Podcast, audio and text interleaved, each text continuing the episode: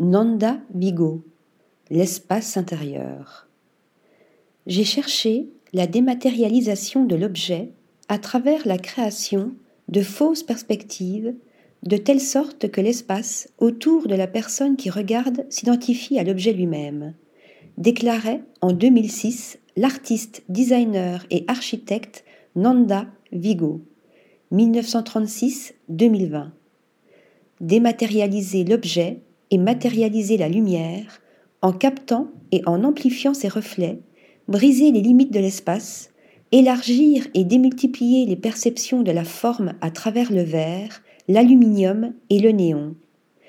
Tels sont quelques-uns des défis qui furent à l'origine de l'œuvre d'art totale et expérimentale que l'on peut qualifier d'utopique de l'artiste italienne à laquelle le Musée des arts décoratifs et du design de Bordeaux rend hommage. Intérieur monochrome, surface réfléchissante, meubles fourrure, tissus à poils longs, géométrie néon et sculpture pyramidale lumineuse aux reflets spectaculaires.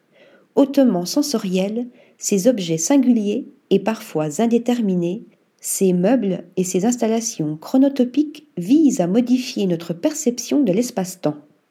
Un design radical, démultipliant et fragmentant pour déconstruire et reconstruire l'espace, un espace intériorisé. Article rédigé par Stéphanie Dulou.